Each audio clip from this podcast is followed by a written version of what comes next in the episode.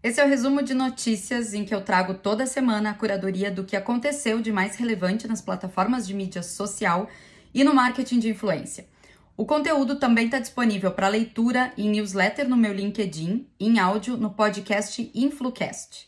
Começando com o TikTok, uma estimativa coloca o TikTok como terceira maior rede social do mundo.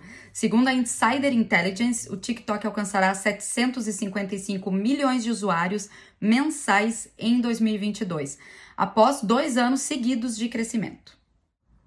E o TikTok entra no ramo de restaurantes nos Estados Unidos.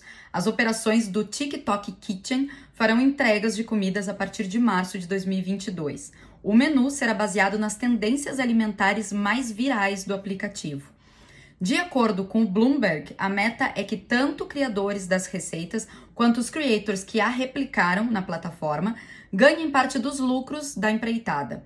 Mas é claro que a empresa não deu maiores detalhes ainda sobre como essa divisão se dará ou quem exatamente receberá os percentuais das vendas, sobretudo em situações de plágio o Twitter começa a liberar o recurso Comunidades para usuários brasileiros.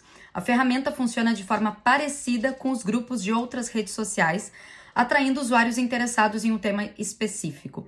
É mais uma tentativa da empresa para se tornar ainda mais relevante para criadores e público. E uma nova trend está tomando conta das redes sociais, enaltecendo pedidos de demissão nos Estados Unidos. Isso mesmo, empregados pedem demissão e comemoram em alto e bom som nas redes sociais, em Reels no Instagram ou no TikTok, onde o fenômeno ganhou inclusive o nome de Quit Talks. A taxa de pedidos de demissão nos Estados Unidos, esses trabalhadores que deixam seus empregos de modo voluntário, está em sua máxima histórica. E o Spotify já disponibiliza o recurso para avaliar os podcasts cadastrados na plataforma. Com um esquema de notas de 1 a 5 estrelas, é possível deixar sua avaliação sobre o programa e encontrar a nota média feita pela comunidade ao navegar pelo catálogo do streaming. Para deixar uma nota, é necessário reproduzir pelo menos 30 segundos de um episódio. A função está disponível apenas nos aplicativos para dispositivos móveis do Spotify. Quando um podcast recebe pelo menos 10 avaliações, a nota média é exibida na respectiva página. Quer testar o novo recurso? Então já aproveita e dá aquela forcinha pra gente. Vai no nosso InfluCast e deixa lá suas estrelinhas. E eu fico por aqui. Se gostou desse conteúdo, não esqueça de interagir e compartilhar.